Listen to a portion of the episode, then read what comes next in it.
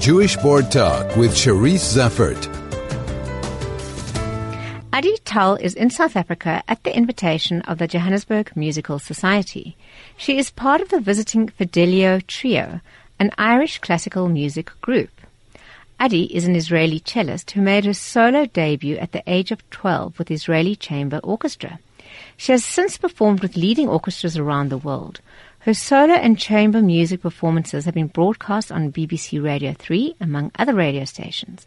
She's also the winner of the Muriel Taylor Cello Award and the Making Music Award for Young Concert Artists. Adi is emerging as one of the most dynamic young cellists of her generation. I caught up with her during her, uh, uh, during her trip while she was in Durban, just before she left South Africa. Adi, welcome and thank you for joining me. Thank you for having me. It's great to be here. Adi, you started playing cello at the age of seven. Is it something you always wanted to do? Yes. Well, actually, I studied the piano with my mother. She's a concert pianist and now uh, quite well-known teacher in in Israel, and that didn't go down too well. Also, my my hands are quite small, so I couldn't um, uh, quite stretch an octave on the piano. And um, her favorite instrument um, has been uh, the cello, so she she just decided to, to to give me one, and I I stuck with it you know, your entire life, I imagine, to be to be where you're at has been dedicated to playing cello. Is there anything you'd rather do? Is this a passion for you?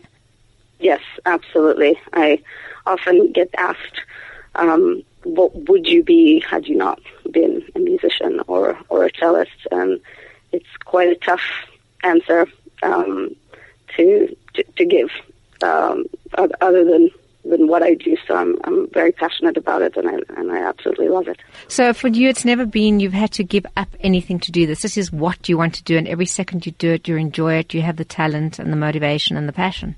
Yes, no, absolutely. I I actually get a bit um, nervous here and there where where I have a couple of relaxing days and I think, oh, why am I not playing the cello? You know, it's it's a it's quite um uh, it's well, it's very natural, I suppose, if you do it from a young age and you train um, really hard, and you know, lots of practice and dedication goes into this. Um, and I never felt like I missed out on other things. Well, whilst you know, other kids would be out there in the park playing, um, I was quite happy with with my cello. Adi, you started at the age of 12. I mean, you, your first debut solo was at the age of 12. Again, for a young girl, was it very difficult to overcome nerves and perform? Actually, funny enough, nerves have become more an issue. I think a lot of musicians would agree with me. Um, as you get older, um, because when you're young and and you know very passionate and excited about about your music and, and what you do, um, you know less at that point and you just go for it. So you practice, you're confident and, and and you go there and you can't wait to get on that stage and, and perform your heart out. So at the age of 12, that's probably all I, all I had in mind. And as I, as I came to my 20s, actually it was, it was a different, um, a, a different matter. Um, and I and I felt I had a bit of a, a slope um, in terms of my confidence, and then you know it it got brought back again in mid twenties and mm. now in my thirties, and it's um, it's it's wonderful to get on the stage. It's exciting, and um, every performance um, can bring something new. And you've been touring South Africa. Um, I know you're leaving very soon. You're in Durban tonight for a performance with the Fidelio Trio, an Irish classical music group. Was that a different kind of thing to what you've been doing before, and how have you enjoyed our country? Well, I joined um, the Fidelio Trio about three years ago, and we're all based in London. So we have that in common. And um, they have been in, in, their group for, for many, many years before I joined. Um, so in that sense, you know, it was easy enough to just join a preformed group and um, you know, they have a lot of repertoire that they play um, regularly and varied repertoire as well, from Haydn to today's composers that uh, that we're lucky enough to work with. One of uh, uh, who, whom is your own, uh, Kevin Volans. Um, and we get commissioned pieces and um, and we perform all over the world. So this is my first time in in South Africa, and um, I'm very excited to be able to be here. And just a little shout out uh, to Culture Ireland, which is a magnificent organization that made it possible for us to tour here, as well as other tours we've had in the past couple of years to um, India and United States and Asia. Um, so it's, you know, without that kind of um, financial support, it's uh, it would be more difficult to come to this part of the world. But um, I'm thrilled to be here. Uh, it is fantastic when an organization, a cultural organization, whatever, does see the, the, the point in funding music.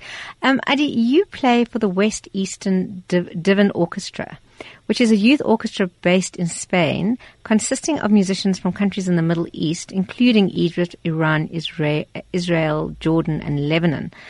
Uh, can you tell me a little bit about that organization? Yes.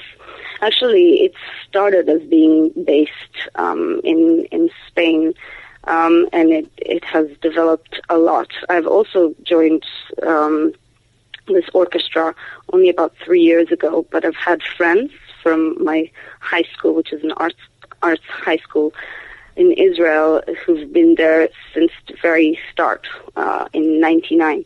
So it's been going on for for quite a while, and this orchestra has grown up with um, with its kids, so, so to say. Um, because they are now grown ups and um, and I think most of the public still sees it as a youth orchestra, but um, those kids are now sort of my age and, and in their forties and and um, and so it's it's developed a lot since since the start, which is which is great, um, and it's it really has a gripping message. I think that uh, Daniel Barenboim, the the director and the conductor, is has really built something outstanding here. And um, the bottom line is that there is a, a mutual language that can solve this conflict and and it starts with music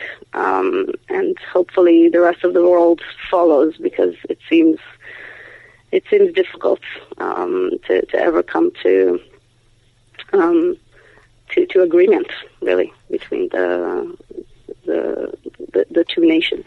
You mentioned Daniel Barenboim as as being the, the director, and of course it was started together with him and the late academic Edward Said. Uh, how effective is it in terms of bringing people together on a practical level? It's tough for me to answer that because I I don't deal with practical so much in in my life because um, you know, music is, is what I do daily, and I and I know I'm privileged um, to to be able to wake up every morning and and and just do music. Um, but because that is such a simplistic thing, um, I'd I'd wish for us to be able to to, to encourage others to, to you know to just see it uh, in, in a more simplistic way because it's it's very easy to come together and and play a wonderful symphony by Mozart, let's say, and tour the world with it. And we all speak English, so that you know we have that in common, and we all understand the emotions from uh, from that come from from playing music, and those are really the two things that you need to to be able to bridge. Um, so I, I don't know what it does, um, you know, on the international uh, level because we do perform everywhere, and people seem very excited about the projects, and um, and, and so am I. So I, I hope it continues to to affect uh, more of our audience. As an Israeli performer, have you ever experienced any forms of boycott or attempts to boycott you? Hmm. Um, I call this uh, hate crime um, in in in London. Actually, uh, a few years ago, I've I've experienced a, a few um, unpleasant moments um, just on my way to a rehearsal or a concert, um, where I also had my cello with me, which uh, which can be even more stressful to carry around. Uh, such a great instrument and be under some sort of uh, threat. Um, but yes, people heard me speak Hebrew on the street, and um, and it, it it was very resentful and and unpleasant. So I have experienced that, um, not so much on the stage um, as I play, but I've been to concerts of uh, of friends of mine from the Jerusalem Quartet and and I've seen them having to go through difficult things live on radio and in the middle of a concert where you play um, an epic piece of music and suddenly are interrupted by uh, by audience members who are there um, to to disrupt the the event.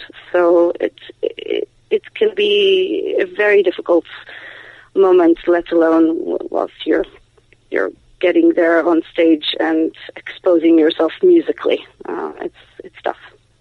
The, the art scene in Israel is obviously thriving. Um, what is the response to kind of classical music there among young people? I, yeah, I think it is. It, it is an amazing place that that inspires a lot of great musicians um, who who love to visit and come there, whether they're uh, Israeli Jewish or not. Um, and Actually, I um, I was a part of Perlman music program when I was really a child. I met Itzhak Perlman when I was 12 in Israel, and they brought their program ever since. I think they try to go there every year um, and encourage more and more young musicians to to, to, go for, for it and pursue their dreams, um, as well as Murray Perahia, who's uh, a legend concert pianist who now has a wonderful program at the Jerusalem Music Center for young pianists. Um, and again, encourages them to push um, to to their limits and and expand in, in every musical sense. And of course, it's very lucky that we have those figures there to, to, to be able to inspire young artists because it's not to be taken for granted. And I know I've been lucky working with these people since uh, since very young, and it really shapes you to to the musician that that you are today. Because you're in South Africa, I have to mention Jacqueline du Pré's. Um, I'm not sure mm. if you ever came across her and whether she was in any way inspirational to you. Yes, absolutely. Actually, I, I well, I've I've never met her. Um, unfortunately, um, she was she she had already passed away at uh, I think the age of 36 or something far too young from uh, from a terrible disease. But um, of course, she was um, married to Daniel Barenboim, whom I I know very well from the divan. Um, but as as a child, I had all of her records. Um, I remember my father would would bring me every week a different recording of her of, of a different piece or a different performance, and I would be absolutely mesmerized. As you know, as a kid, you always want to have an idol, and and she was it for me, of course. And uh, and I had a poster above my bed, and uh, and not not until very uh, very recently, actually, my my parents decided to, to take that off my my bed in in Israel, which was quite a defining moment. Um, but but definitely, she has been an inspiration, and every time I watch her now, the, her her excitement and um, and her talent carries carries through. It's amazing. After you finished here in South Africa, and unfortunately none of my listeners will be able to, to hear you because I know you're leaving now. Where's your next stop? So I'm going, I'm going back to, to London, um, and I'm, I'm then going to um, Prussia Cove, which is an amazing festival run by by Steven Isserlis, who is um, one of my all-time uh, favorite cellists and mentors. And I'm going to play um, chamber music with with different people there, um, and and hopefully uh, have a nice time not flying around um, every day, even though it's it's wonderful. It's it, mm-hmm. it can be uh, it can be tiring and knackering. Yeah. So I'm looking forward to that. Um, Adi, I just want to say thank you so much for joining me. Um, I know how busy you are because we had to literally schedule this interview like this time just because you have been so incredibly busy and um, yeah. flying from one city to another. So I'd like to say thank you very much for taking the time to speak to me, and thank you so much for doing so. I really appreciate it. Well, thank you so much for having me, and um, it's it's it's great pleasure to be here and on your radio show. And uh, shout out to all the listeners. Thank you. Thank you very much. That was Adi Tal a, a celloist and in South Africa at the moment for with the visiting Fidelio trio.